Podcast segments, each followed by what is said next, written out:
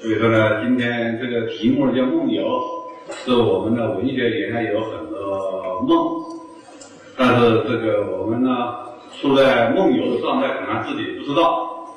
那么当然，呃，也可能我们有一个苏醒的机会。原来文学有一个呃一个经常的说法，就是作家是人类的灵魂的工程师，是吧？可能现在还在说。那么呢，文学有一个很重要的作用，作用就是说一种精神上、灵魂上也引导。那么当然这一点呢是有争论的。我这里呢引了两个，一个是罗马时代的一个著名的呃这个理论家叫赫拉斯，他呢他给了这这个英文呢，很多同学们一定考过四级、六级的，肯定能够很容易知道。呃，准确的翻译就是寓教于乐，对吧？寓教于乐就是说这个文学呢，它给给你这个愉快，但是呢，它教育，那么这教育是什么呢？当然是一种精神上的教育。那么当然也有反对他的，下面这条语录是那个柏拉图，这个比这个赫拉斯要早一点，是古希腊时代的，他就认为这个表达是一种 kind of game，就是玩游戏啊。game，然后呢，他不需要被严肃的对待，这个就认为文学没什么用啊，你不要太认真的对待它。那么我们中国古人呢，也有一些类似的争论。你像孟子，他把这个音乐或者说我们广广义的文艺啊，都认为是很重要的事情，因为它这个里面可以有道德的这个力量。那么我们听到某种音乐，就知道这个地方的人的道德情况怎么样。那么老老子也是一个很大的人物了，是吧？呃，他呢对文艺，对我们的从事的，现在我们同学们学的这个文学啊、文艺啊，都有点看不起啊。啊，这可靠的、可信的，这是语言，它它是不美的；而美的语言，它是不可靠也不可信的。这是老子的，那就是花言巧语了。呃，在老子看来，文学不过就是花言巧语而已。是吧？这种争论在历史上一直存在。那么，曾经在主要是在欧洲的十六世纪以后，基督教的霸权受到动摇，然后出现了新的启蒙思潮。那时候，上帝啊，呃，据说是要死了，人怎么办呢？人们很焦虑，呃，出现一大批人文的这个这个前辈，他们高举着精神的火炬来。给人们新的一种指引，像托尔斯泰、像维克多与我，就是这样上帝的一种新的上帝。在我们中国也有类似的情况，像在晚清以后，儒家的思想体系受到动摇的冲击，然后出现了一些新的圣人，像鲁迅、像巴金。哎，那个毛泽东原来就说过，鲁迅是我们的圣人，对吧？他就是用了“圣人”这个词，哎。那么现在有些人同学们看巴金的作品，可能有些也有有些人也会觉得没有什么特别的了不起啊，觉得这个好像也像家春秋，可能也觉得就是啊一般般吧。有一个很有名的八零后还是九零后的作家叫韩寒，是吧？就就说这八零的八说巴金的文字很很幼稚嘛，是吧？很不好嘛，很糟糕嘛。啊，这是有一个说这个，但是你要知道，他巴金在当时就是圣人一样的地位。有的人就是读了他一本书，就为此走出家门，投入革命，投入改革社会的这个洪流，乃至献出自己的生命也在所不惜。所以现在哪一本书有这么大的力量呢？是吧？所以说，呃，真是难以理解，是吧？难以想象，但是这是事实。呃，你像我的少年的时候，我们那时有一本最有名的书，叫做《钢铁是怎样炼成的》。那么现在这本书也放在书店里面，也可能就放在了冶金什么什么工业类类的书架上去了啊。但是它是一个很有名的小说，这个小说里面的主人公的这一段话是作为这个格言，在我们那个时代，每个人都会背诵的，对吧？但这个后来有人说，这个其实它不是他的，这个作者。不是这个俄国的小说家的创造，他是抄自另外一本书，是美国的一个资本家，也是一个作家，叫富兰克林的自传。就这个是是抄过来的。那么大家可以看到，当时是一个俄国的无产阶级战士和一个美国的一个资本主义的一个一个企业家或者就是啊资本家，他们享有共同的理想。他们而且都是在文学里面用文学的方式表达了他们这种理想，他们的人生观、世界观。所以那个时候是一个充满着理想的时代。不论你在哪个民族，不论你啊，你你是来自哪一个阶级，嗯，到了中国的八十年代，那个这种理想精神这些词都变成了非常啊。呃，这个这个具具有这个高很高的温度，哎，然后我们出现了这个灵魂深处闹革命，中国人民闹了十年，是吧？那时候中国人民所有的八个样板戏，这是其中的一个样板戏——海港的剧照。哎，你看那时候的人呐，那个形象都是很崇高的形象，是吧？嗯，豪情满怀这种形象，但是可惜这样的。灵魂的一个最高调的一种革命，最后导致了失败，哎，导致了这个呃，当时以致乃至文化革命结束以后，所有的中国人都不再相信灵魂、精神、道德这样的字眼，几乎是这样的情况。哎，在在在据我所知，作家队伍里面说文学是人人类的灵魂的工程师，谁说这样的话，谁要脸红，是吧？那么出现了另外一种情况。现在灵魂的工程师没有了，肉体的工程师很多。现在最开始是文学出现游戏化，这大家认为文学非常崇高，就是玩儿吧，是吧？就像我们玩足球啊、排球、乒乓球，是吧？这样跳跳迪斯科、国标舞等等这样。那么到了一定的时候，因为玩儿呢还要讲技术啊，这个技术还要勤学苦练啊，还要学啊。后来再退一步，说游戏化也不要了，到欲望化。像广州有个作家叫陆之美，是吧？一个女作家，哎呀，曾经在中国有红极一时。她就是根本不要文学写作的技巧，就是把她最大的一些隐私啊，甚至不堪入目的那些东西啊，在公共道德中间，在公共的道德眼光下不堪入目的那些东西，啊，贴到网上去就变成一个大红大紫的一个作家。这个他的书甚至在日本、在美国、在欧洲都广为出版。我认识的一个翻译家是也翻译过我的作品，他就翻译了《木子美》。我说你为什么翻译这东西呢？他说我也知道是垃圾，那出版商要让我翻他给他很高的价钱啊，那我要我我要吃饭啊，那我我得赚钱啊，那我也得翻。但是我当然我知道这个说法完全是垃圾，所以说这就很奇怪了。这个这个现象也不光是中国，从游戏化到欲望化，也是一个全球的一个这样的现象。这个。这个我们刚才说到人类，我们曾经认为是人类是精神的领导啊，精神的火炬，精神的灯塔，这样的一个说法，就是已经发生了极大的变化。那么现在灵魂再由谁来接管呢？啊，这个中国原来这个什么党委书记还要管一管是吧？现在党委书记好像也不大管了。袁老师，袁老师是不是党委书记？他要管差一些。是吧？原来我们党委书记做思想工作啊，是吧？啊，现在好多有些书记他也不大管了，是吧？那么现在谁在管呢？这人在管。嗯，像包括法轮功他也在管，是吧？教你们怎么上层次啊？怎么样思想上上境界啊？这是曾经作家们在做的事情，现在作家们都不做了，你交给这些人在做。这是谈的第一个问题。那么谈的第二个问题就是文学呢，曾经是表达人类的精神个性啊。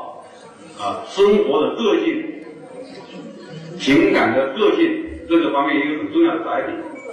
嗯，像我们从作家身上，因为相对来说，像政治家、像理论家、像呃，包括社会学家、包括新闻记者，他们能够表现个性的这个空间比较有限，而文学艺术最能表现个性，是这样一个一个一个那个。那么，所以说，像这些的，像赵树理、像张爱玲他们的那个作品，乃至我们五字他的那个署名，我们一读的话，一般都八九不离十，是吧？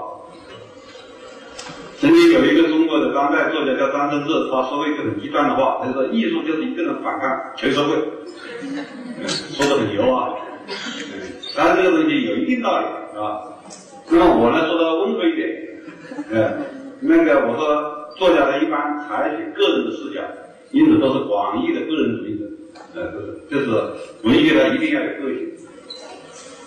但是呢，最近的情况就发生一些变化，因为从前年到去年到今年都不断的发生文章的抄袭案，嗯，有很多人很冤，像这里是一个这个作家叫郭敬明是吧？很帅。这个是，据说他走到哪儿都是带着，光带着秘书，带着保镖，还带着化妆师，还带着带着这种这种这种这种那个啊这样子。呃，然后他被一个抄袭案给告了，法院判他赔二十万块钱，还要赔礼道歉，说他抄了另外一个少年作家。那么郭敬明说他说那赔钱可以，但是我不道歉。于是他的很多粉丝。在网上就猛猛猛猛贴文章，说抄也抄得好，是吧？这个这个这样好看啊！我不管是抄不抄，对这个有点有有有有点出格了啊。那么其实郭敬明在全世界绝不是仅有一例，像像这是《达芬奇密码》的海海报，像这个也是保留了一个抄袭。还有美国同样的一位少年作家，一位印度裔的少年作家。在大学没毕业，就像你们一样，还在大学本科呢。他就让一个很有名的作家，但是后来发现他抄袭，呃，也是打官司等等。那么我倒是很同情有些人的那个辩解，他说我不是有意抄袭，也许就是雷同撞车，这个当然是可可能的。但是问题出来了，为什么我们在这么一个强调个性化的时代，啊？这个雷同也好，撞车也好，搞越来越多了呢，是吧？姑且我们说不是抄袭，是不经意的雷同。为什么雷同会这么多呢？个性到哪去了呢？因为我们也许原因之一是我们的生活本来在雷同化，是吧？哎，你像我们的这个今天晚上这样的会场，全世界到处都是，大同小异，没什么两样。嗯。在美国，在日本，在印度，在非洲啊，也很多看都是一样。生活本来就雷同了。我们走走走出这个大楼，看我们的这些建筑，是吧？你能说这是在海海南吗？出来一个椰子树，是不是？你能说这是在海南吗？超市都一样。而且特别是都市中产阶级的生活，确实在雷同化。像这样的这样的场景，我们是吧？比比皆是。我们的个性在哪儿呢？这个城市是在武汉，还是沈阳，还是东京，还是杭州？真是你是不知道，是吧？现在这个中国的城市旅游啊，真是没意思了。我现在很少旅游，像青年朋友们可以多跑一点啊。像我到这个年龄啊，我都是很厌倦，哎，因为尤其厌倦到城市去旅游，你这城市真是所有的城市是一个城市。那么现在很多作家没办法，他他的这个生活雷的话，还要找一点个性怎么办呢？就是拼命的去订很多报刊，天天看一些社会版新闻，这里杀人那里放火，然后呃要看看高山大海，去买一些碟，去啊换碟。这是据我所知，很多作家现在就靠这种来获取他的素材的资源，这是很可悲的。曾经有一个我的一个好朋友，他写了一篇小说，是写一个女大学生，白天读书，晚上卖身。那么呢，他是从他的一个中国的一个小报上，社会新闻版上读到的一个日本的一个报道，他就写了这个小说。后来有意思的是，第二天、第二年，我在上海见到了一个日本学者。他说他是在研究一个问题，就是大学生的这个这这这种这种呃不正常的这种生活状态。他说你们，我发现我们日本和你们中国太像了。他说我们日本这个，你们中国也有作家在写了这个小说，就我们日本这个报道的情况完全一样。但是我特别奇怪了啊，因为我知道这个小说就是从日本的新闻来的，所以说这个这个这个这个素材啊，经过了这个旅行以后。啊，出口转内销，内销转出口，转来转去，你还真不知道他说他的源头在哪儿，是不是？所以这就是一种这种文本的复制，这个不断的复制以后，嗯，那么是真的吗？还是假的呢？我也不知道那个记者是根根据什么写了个日本人的报道，也许他又是根据一个中国的 某一个某一个小报上的新闻，或者是一个什么小说这样复制出去的。所以说，现在的这个大部分的作家都是出于一种这种在依靠第二手、第三手。第四手这样的资料在这里存活，所以在这种情况下，艺术的个性受到极大的威胁。嗯，你看，这是纽约的这个现代艺术馆。那么很多朋友跟我说，他说这个艺术馆呢，你每天都你得去看，但是你去看一次也就够了。嗯，他像这个，他除了那个保留的那个展馆、那个作品的展馆以外。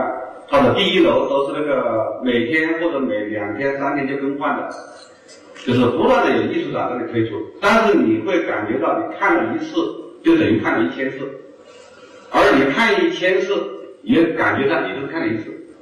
它就是它有变化，但是没有没有没有没有没有新东西啊，是吧？嗯，那种艺术让人让人变得好像是变化多端，但实际上同质化的情况非常严重。所以要有叫做有眼镜，但是很少惊讶；有发展，但是没有陌生，就这种感觉。有一个我很喜欢的一个罗马尼亚的作家，他他他说过这种话，这种人家英文好的同学给我说这个他修辞也很很有意思啊。他说艺术当沉落到一种麻痹的状态的时候，艺术家们，哎。这这中间是我们认识的那一点，这这个就可以跳过去啊。艺这个艺术家呢，在他的这个发展道路上变得 exhausted，就是说非常的疲惫。然后它变得既不可能又很容易，impossible and easy，这个这个修辞特别特别特别美啊。艺术变得 impossible 是不可能的。但是又 easy，又非常容易，是吧？就是在描述我们当代代的艺术情况非常非常好。这个罗马尼亚作家不是今天得诺贝尔奖这个啊，那今天得诺贝尔奖是另外一个，也是罗马尼亚的一个呃德国裔的吧，反正德国裔的一个德国籍，入了德国籍的一个罗马尼亚作家，今天得诺贝尔奖。那么讲第三点，就是我们的文学曾经是一个非常热门的一个娱乐方式，是不是？以前。这个小说就像烈酒啊啊，这个呃，我们的这个这个诗歌就像我们最好的这个盛宴，是不是啊？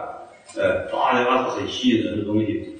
嗯嗯，以前那个老百姓看一场戏，那是过节日，是吧？那个以前我们当学生说逃学干什么？去读小说。嗯，逃学读小说。现在的孩子们不一样，现在孩子要是读小说，他就受罪，是吧？那，曾经有一些数字，像人民文学那时候发行了一百多万份，这个是在二十年以前。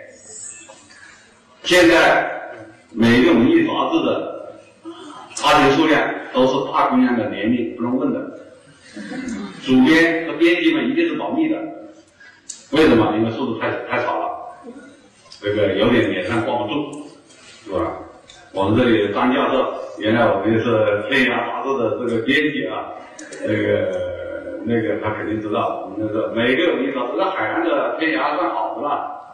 那么很多省，据我所知，百分之九十以上吧，或者九十五以上的省一级的文学杂志发行量就是五千以下。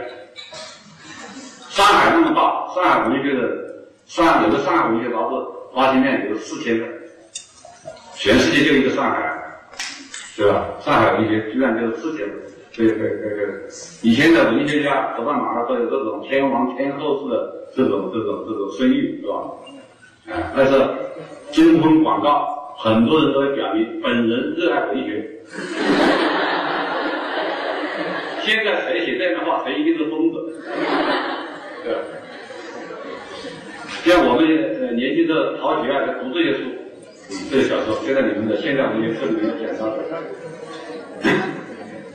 但是现在我们娱乐的功能大量的转交给电子产品，像游戏机啊，是吧？这样的东西。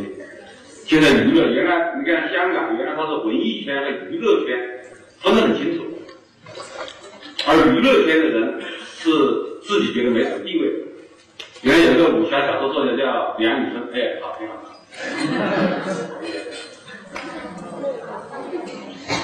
梁羽生啊，写武侠小说的，知道吧？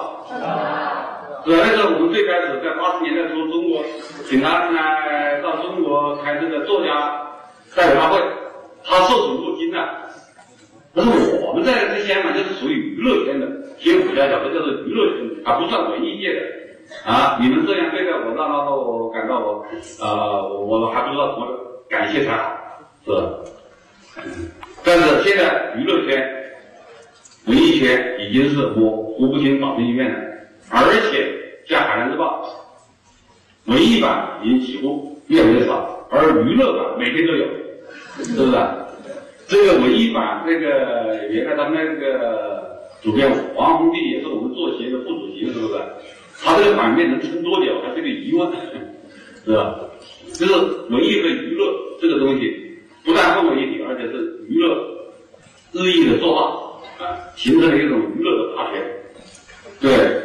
现在娱乐这些东西基本上与文学没什么关系。你不信，你看我们《海南日报》的娱乐版，他每天在登一些什么？他肯定不会登的关于文学的什么，甚至的这个诗歌、小说是吧？散文这些，他肯定是一些什么影星、笑星啊，嗯，歌星、主持人是吧？哎，而且也不是关于他们的艺术，是关于他们啊离不离婚、打没打架，是不是？这个是不是新变态？是不是？那么新的技术也形成了一个巨大的冲击。现在呃，据这个数据也不知道是啊，这可能是已经过时的数据啊，嗯，已经过时的数据，这是可能是因为这个我这个 PPT 是做在前年，所以呢呃，中国的这个巨大的电子产业是吧？现在我们手机是大概是将近四亿是吧？现在手机都可以听音乐、看看电视了。是吧，你看，呃，如果我们电视机八亿台，每个电视机有一个观众的话，那么如果我的收视率是百分之十，那么就有八千万个观众。我每个电视只算一个观众，就是一个电视剧，好电视剧有八千万观众在看我的东西。但是我们那个有个作家余华的小说，曾经发到四十万，已经是视为天文数字。四十万的话，这个，那么四十万和八千万的比较，大家可想而知，是吧？一个新的巨大的传媒技术出现了，呃，它也对文学形成了冲击。嗯，像王朔，这个作家王朔，你看，原来王朔在十年前，可能十多年前，还是说叫做通俗文学的代表，通俗文学的代表，但现在他是一脸的严肃，啊。他的这个书现在也卖不动，是吧？他他现在对这个大众文化是愤愤不已。像这个书童，大红灯笼挂高挂，知道吧？他最近有一次说，他说哪怕只剩下几千个读者，我也在按怎么样怎么样写下去。这个这个口吻就有点悲壮了，是吧？实际在海就是在海南岛有一个评论评论家说：“苏童，你别得意啊，你的这个作者在大量减少，你知不知道？”苏童说：“哪不知道？不是一般的减，是一个零一个零的减。”这是诗人，这是一个很有名的诗人李坚。这 诗歌就更惨一点，因为很多出版社也不愿意出版诗，有的报刊也不愿意发表诗，那怎么办呢？这诗歌它就是只能自己找饭吃了。所以说诗歌呢，他们他们现在大部分的诗歌都发表在自费出版的一些小刊上。当然我们国家也也网开一面，虽然他们有正式的刊号书号也无所谓了，是吧？是。所以说他们呃，但诗人呢，正因为备受压抑，而且感觉到自己被社会的这种边缘化，所以他们也特别的团结。这诗人有一点好，走到哪儿一问诗人，马上视为同志，啊，视为铁哥们。嗯，因为以前马克思说，一个无产阶级凭着国际歌，啊，走上世界的任何一个地方都可以找到自己的同志。现在诗人们是凭着你的诗，可以到处找到你的饭局。第四点就谈一谈这个媒介，就是刚才我们已经开始谈在谈媒介了。就现在有一个现象，就是好有人把它总结为大写作、小大写作、小文学。因为这个文学和与非文学的界限越来越模糊。你像很多广告文案、专栏小品、影视脚本、博客、段子啊。各种写作都在出现。如果用英文来说，writer，那肯定这个人只要在写的 writer，那都是作家，是不是？但是在中文环境里面，别的 writer，它是指写文学作品，一定是写诗歌、小说、散文，这是我们中文系给我们教给我们的，对吧？但是这个现在更多的这种中文意义里面的这个 writer，好像是越来越少。而英文意义里面这个 writer 是越来越多了，而且很多东西，一个广告，它也是写的真是真是很好的诗啊，哈哈，嗯，那个诗意诗境也了不得啊！你说那是诗还是广告呢？真是很难说。所以一个一种新型的写作在出现。现在中文系的学生毕业出去，恐怕真正写文学作品的恐怕也不一定多，是吧？当文秘啊，当记者啊。或者做广告文案啊，这方面做营销啊等等，但是这里面可能也都渗透着文学，所以这个是一个新的呃呃情况在出现。这是一个行为艺术的一个照片，就是男男女女全部脱光了，就躺在地上，这变成了艺术。这种艺术叫 pop，pop 艺术，就是我们关键是叫多。我问过好多人 pop 什么意思，是不是 pop 了？他们有有关于这个 pop 有几种解释。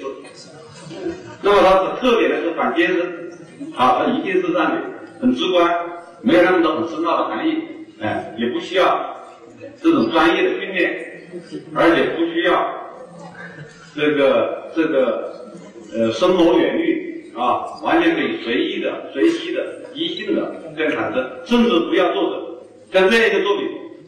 没有作者，你不知道谁是他的作者。但是文艺圈是不是也开始这种情况呢？啊，也许是。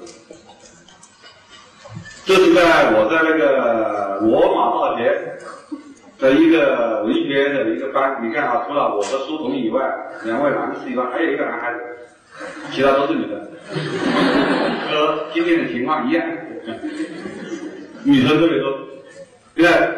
也这个不是说女生不好，就是女生她的从生理到心理某些特点，她更和文学有亲缘的关系，这是我个人看法，不一定对啊。但是只是说男生太少，一定不正常，一定不正常。所以说传统的文科，尤其我们文学已经出现了人力资源的危机危机。以前戏剧是我们在古希腊时代、古罗马时代是叙事的主要载体，是吧？那么我们后来也出现了这个壁画这种载体，因为那时候没有电视机啊，是吧？那时候壁画就相当于我们现在的电视机，是吧？哎，它也是一种公共的传播的方式，是吧？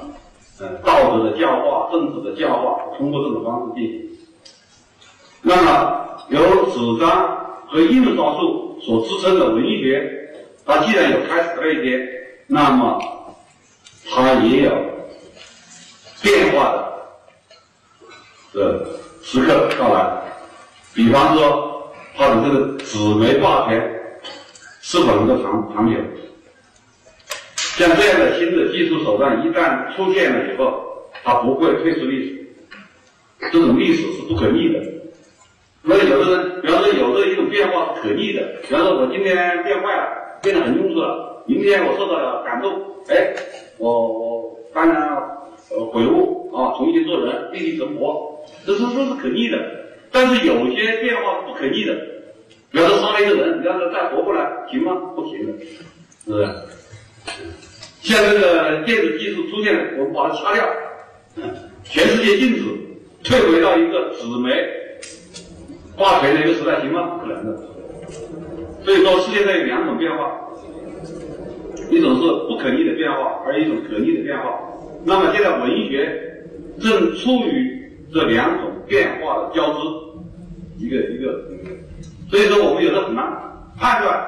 经常我们呃中文系的同学走出去，人家会问你，哎呀，你学中文的，你个大学生呢？我问问你，现在文学以后会怎么样呢？哎，这是有时候回答你真是要必须要想清楚。那么有些它不会是说今天这样，明天一定还是这样，对吧？它会变化，但是它向哪个方向变呢？有时候我们需要这个分析一下，有些变化是可逆的，有而有些变化是不可逆的。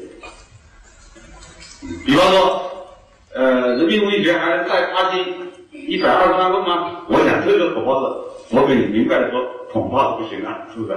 这个东西恐怕是不行。但是说，你说小说就一定是韩某人这种写法吗？那你肯定说，肯定还有另外写法，是不是？所以有些东西它是可逆的、可变化，有些东西它是一一种一种一种不可逆的一种绝对的这样的一种发展方式。呃，这也需要我们有两个视角，以为文学还可以回到一个鼎盛的时代，就如同相信基督教还可以再造一个中世纪。啊，自从有了电子技术以后，我想这个文学独霸天下这个时代是彻底的一去不还这个还了啊。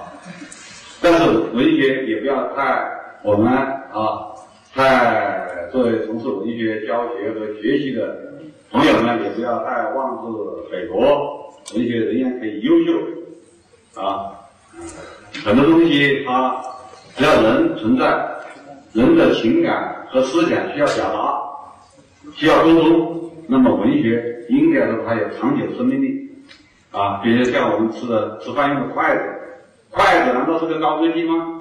不是一个高科技，但是筷子我看它永远消失不了。你再发明一个高科技的吃饭的机器，肯定我不要，对吧？我就觉得筷子好，对吧？所以说它有长久的这个价值，连筷子都消失不了，那么我们何况文学呢？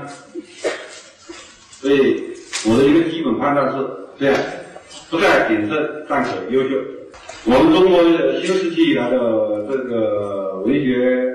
呃，产生以后啊，很多人对中国现当代文学有很多各种各样的讨论。那么，我个人的看法就是，我们值得注意的是两次大的高峰，一次是在晚清以后啊，这个五四运动前后那一段，这个社会出现了巨大的危机，就是包括知识分子读了书，那时候中国呃工商企业很少，那么读书人。也不能个个去当 CEO，是吧？那么大学也很少，全国就那么这个几所大学，啊，每个大学规模也很小，所以说也不能也不能去当教授。突然这个说千年的读书做官、科举制度崩溃以后，啊，知识分子真是着急啊！本来知识分子改革叫的最凶，门调最最高，真正把科举制度背背了以后。最着急的是知识分子，没办法了，是吧？所以说，那个这种这种生存的危机，是很多知识分子啊，心里苦闷呐，悲愤出诗人呐，啊，也悲愤出小说，啊，嗯，就出现了这个大的这个。而第二次在文革十年以后，我们出现了第二次高峰，呃，主要是在八十年代啊，被延续到九十年代，那么。这也是因为在那段工人农民在我们这中间可能吃的苦头还少点，哈啊，吃苦头比较大的知识分子是吧？所以说他们很多人啊，甚至找不到老婆或者老婆离婚了啊，弃之而去等等这种情况都画了伤痕累累，心灵上伤痕累累。所以文革结束以后，马上出现伤痕文学、反思文学等等等等，这也是很自然。那么，当危机波波及到知识群体的时候，普遍的精神的苏醒和经验的风格才会应运而生。哎，但是现在呢？现在好像危机离我们越来越远啊！现在知识分子，像啊，也不说北京、上海了，说我们海师的教授，我在路上问了一个老师，我说现在月薪多少？他说也是六七千吧。啊，这个小日子可以了，是吧？当然我们说不能太高的话。这个，那么现在知识分子普遍的生存压力大大减轻了。所谓，呃，卖茶叶蛋的比不上搞原子弹的，是吧？这种情况是呃是很少见的，或者基本上没有。那么中国又是一个有特点，中国因为它市场大，十三亿人口，光是中国的这个简体字的文种，这个语种所覆盖的市场是至少是十三亿，这还不算新加坡，也不算啊其他的一些华语地区。那么这样的一个市场，上，世界上很多国家的这个作家是望尘莫及，羡慕不已。因为很多小语种国家特别特别难，你像我到过一个很小的国家，叫做蒙古，蒙古利亚，就是外蒙，外蒙，外蒙两百万人口，它首都就是一百万，第二大城市就是八万，他总总共两百万人口，是我们海南的大概四分之一左右，是吧？你说那样的国家，它还有一个它的语种，你说它怎么出版呢？一一本小说。卖个几十本、两百本，是吧？完了，哪个出版商会去干这种傻事？所以走进他们书店里，几乎就看不见小说，没有。所谓文学，就是几本有薄薄的诗歌摆在那里，而且大部分是儿歌，骗小孩子的，是吧？骗小孩子。这这就是他们的国家的文学。好多国家，这还不是最小的，还有一个冰岛，三十万人口。也算一个国家，而且还有一个冰岛语。他们冰岛人他特别自尊，说我们绝对不用外来语，比方说 bank，bank 是银行啊，全世界都用是吧？德语、法语法语、这个英文什么都用 bank，但是冰岛就用 bank，啊，他就用一个用一个他们的冰岛语创造一个词来代替这个 bank。这那么三十万人人口就相当于我们定安县了。啊，比定安县还小点儿，这样一个国家你说，他的这个做的怎么怎么生活？这几几乎是不能生活，没有靠写作有靠写作文学为生的人，这绝不可能，有可能。让中国得天独厚，我们这么大的一个语种，是不是？所以说，而且我们还有官养制度。啊，我们有什么作家协会啊？啊，还有呃很多这个研究院所啊，甚至有些大学里面也养养作家呀，哎，有这种情况。那么，所以这个是国与国之间条件差别非常大的，哎，大家不要以为全世界都一样啊，这个差别都是太大了。嗯，这个以前这个。因为有了这个近一百年来，这个逐渐有了知识产权的制度，现在文学能够卖钱了。两千多年来，文学是不能卖钱的。那时候文学干什么？就是送朋友，是吧？或者是跑拍马屁，给长官拍马屁，送给敬奉给长官，是不是？嗯，文学是不是卖钱的。到了这个有读书市场，有了知识产权制度以后，才有所谓稿费一说，才有这个版税一说。是吧？那么现在的这个文学市场是谁在把握了谁的购买力，控制了这个文学市场呢？那么就是显然是具有具有购买力中产阶级及小众化的影子群体，导控了文学的生产与接受。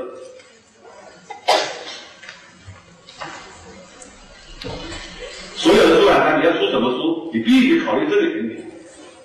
考虑这里，所以说文学是不是全民的这个东西，要是是一个大的问号。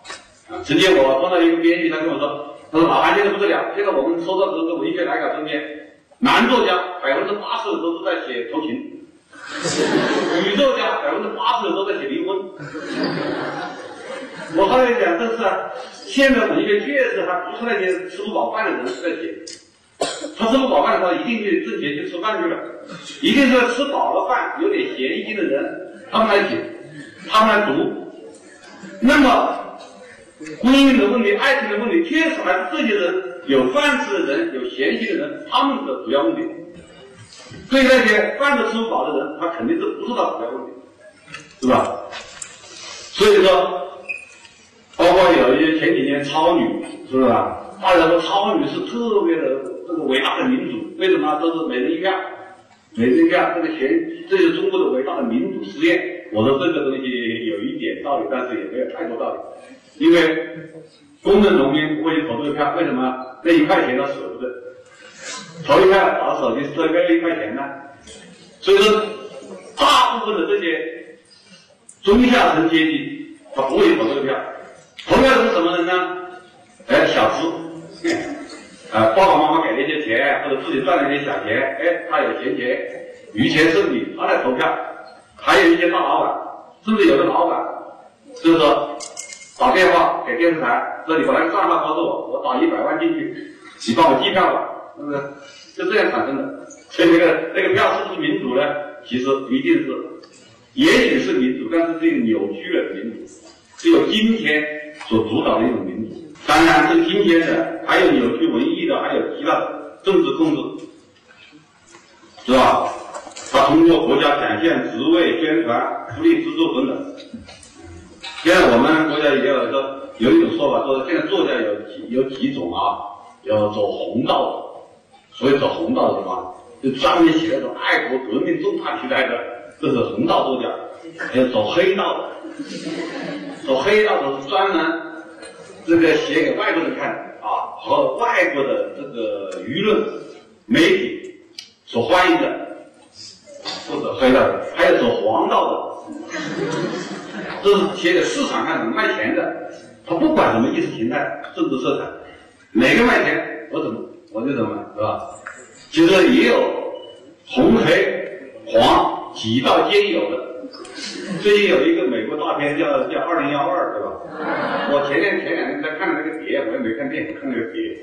那个这个啊，说这个对中国很友好啊，说里面出现了这个中国的这个解放军的武警的形象，呃，是不是那个？其实这个商人的商这个谋利之道，你看他的电影里面。印度人的马屁也拍了，中国人的马屁也拍了，俄罗斯的马屁也拍了，中东那些阿拉伯商人的马屁也拍了，他全拍了。他为了什么？是在进入你们的市场。他拿没心没肺的，你以为啊？这个这个商人精得很，他也不是对对共产党有多少感情，是不是？他就是为占打开你们中国市场，是吧？这个一眼就看出来。所以说呢，这个各种各各各种各样的因素都可能使文学受到扭曲。这个从历史上看，文学几乎都是广义的中产阶级，包括农业社会的中产阶级的这样的一个贸易。像这个《红与黑》《简爱》，他们都是表现欧洲的中产阶级上升的时候个人奋斗啊。是不是那种那种那种那种那种那种追求自由啊，追求财富啊，这样一种精神的轨迹？像中国的这个农业社会的中产阶级，像以前帝王将相、才子佳人这些啊，那都是表现他们的梦想。像中国的这些才子佳人，你看就是两个特点：知识分子第一进京考官，是不是？第二找个漂亮老婆，这就是这个这个。中国的读书人的读书人的梦想，这个是文学有阶级性没有？确实有阶级性，还真不是完全是全民的啊。它它是一个很复杂的情况，它有阶级性，也有超阶级性，它混合在一起的这种情况。但是中产阶级它不是铁板一块，嗯中产阶级它是多样的，也是有多变的。你像李白，他的。早期的诗，有很多拍马屁的诗了，都是献给献给这个高官的，是不是？那个那个在这个翰林院，是吧？那个那个早期的诗也不怎么好，他最好的诗是他后来受贬，啊，政治上很不得意，然后游走四川、湖南、湖北，这个整个这个诗风一变，整个的最好的诗歌就这个井喷而出。像这边这个作家是得过诺贝尔文学奖的这个哥伦比亚作家加西亚马尔克斯，他的在写他生活在巴美，一个社会特别动荡、贫困的压力非常大这样一个中产阶级地位非常脆弱的这样一个国度，然后有很强的批判性，像李白一样，他们经历人生的坎坷啊，体会到社会的这个危机。然后他们的作品就表现出一种丰富性，他们的身体上的每一个细胞都敏感的张开，来来来来关注生活中的一切的信息，啊，所以说他们就灵魂变得特别丰富和特别敏感。所以说中产阶级他在不同的处境下不同状态，啊，他的感觉的幅度与强度，所谓经验的资源，他的文化修养的深度与精度。所以他的这个文化资源，它会不一样。那么我们中国作家其实呢，现在是感觉上经验资源还比较丰富，尤其像现在的这个四五十岁的作家，啊我更老一点作家，一般坐过牢，啊经历过战争，啊过过苦日子，啊下放当过农民，当过工人。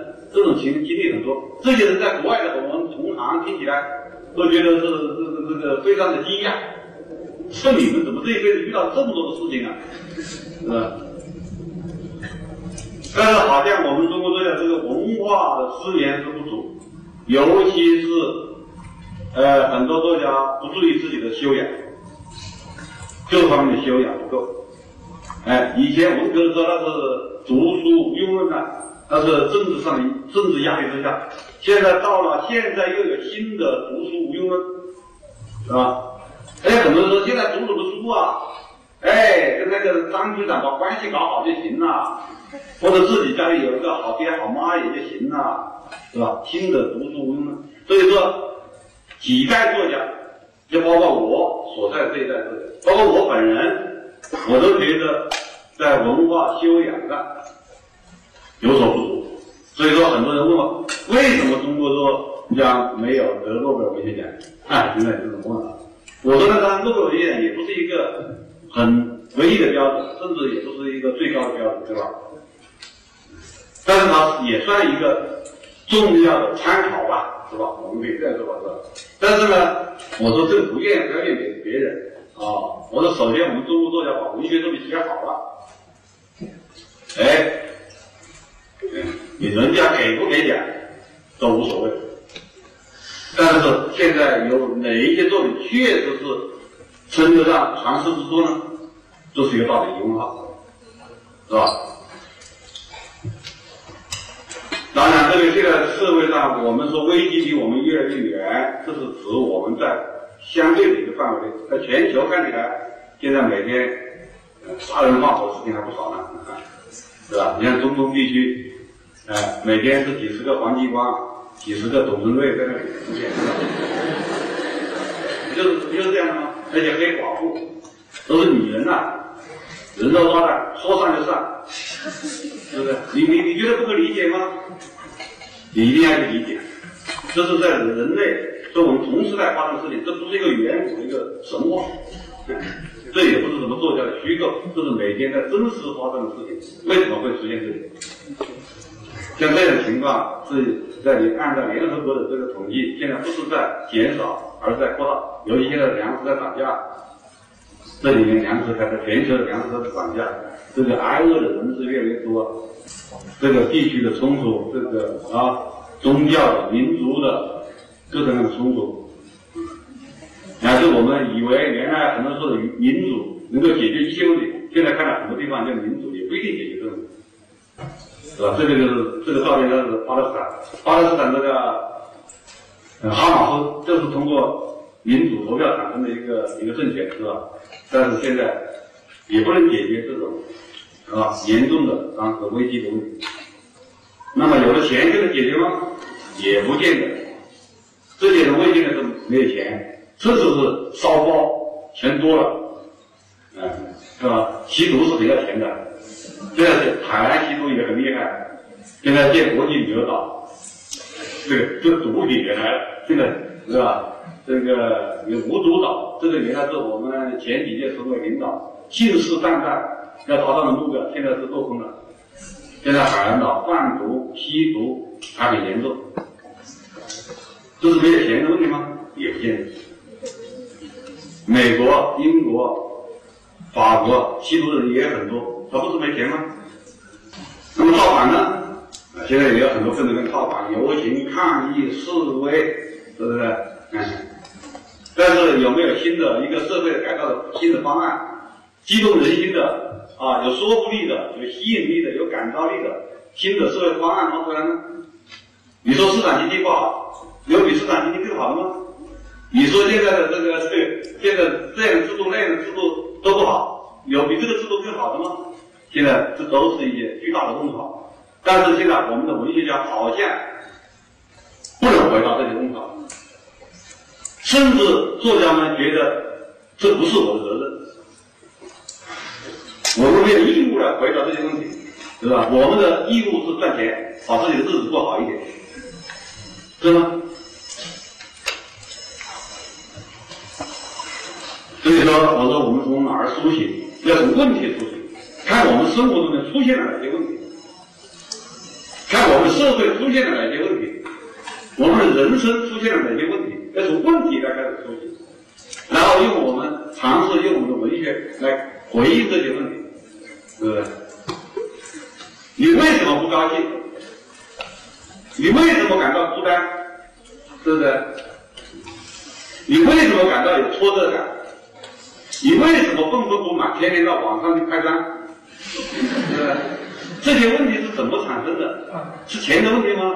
是制度的问题吗？是他人的问题吗？是我的父母？父母不争气的问题吗？是什么样的问题？这个问题，这些问题是我们文学最宝贵的种子。我们要从这些问题开始来启动我们的思想情感，来来来来来来来来寻找，来清理，啊，我们的感觉，甚至有些我们的感觉已经被压抑了，我们自己都不知道。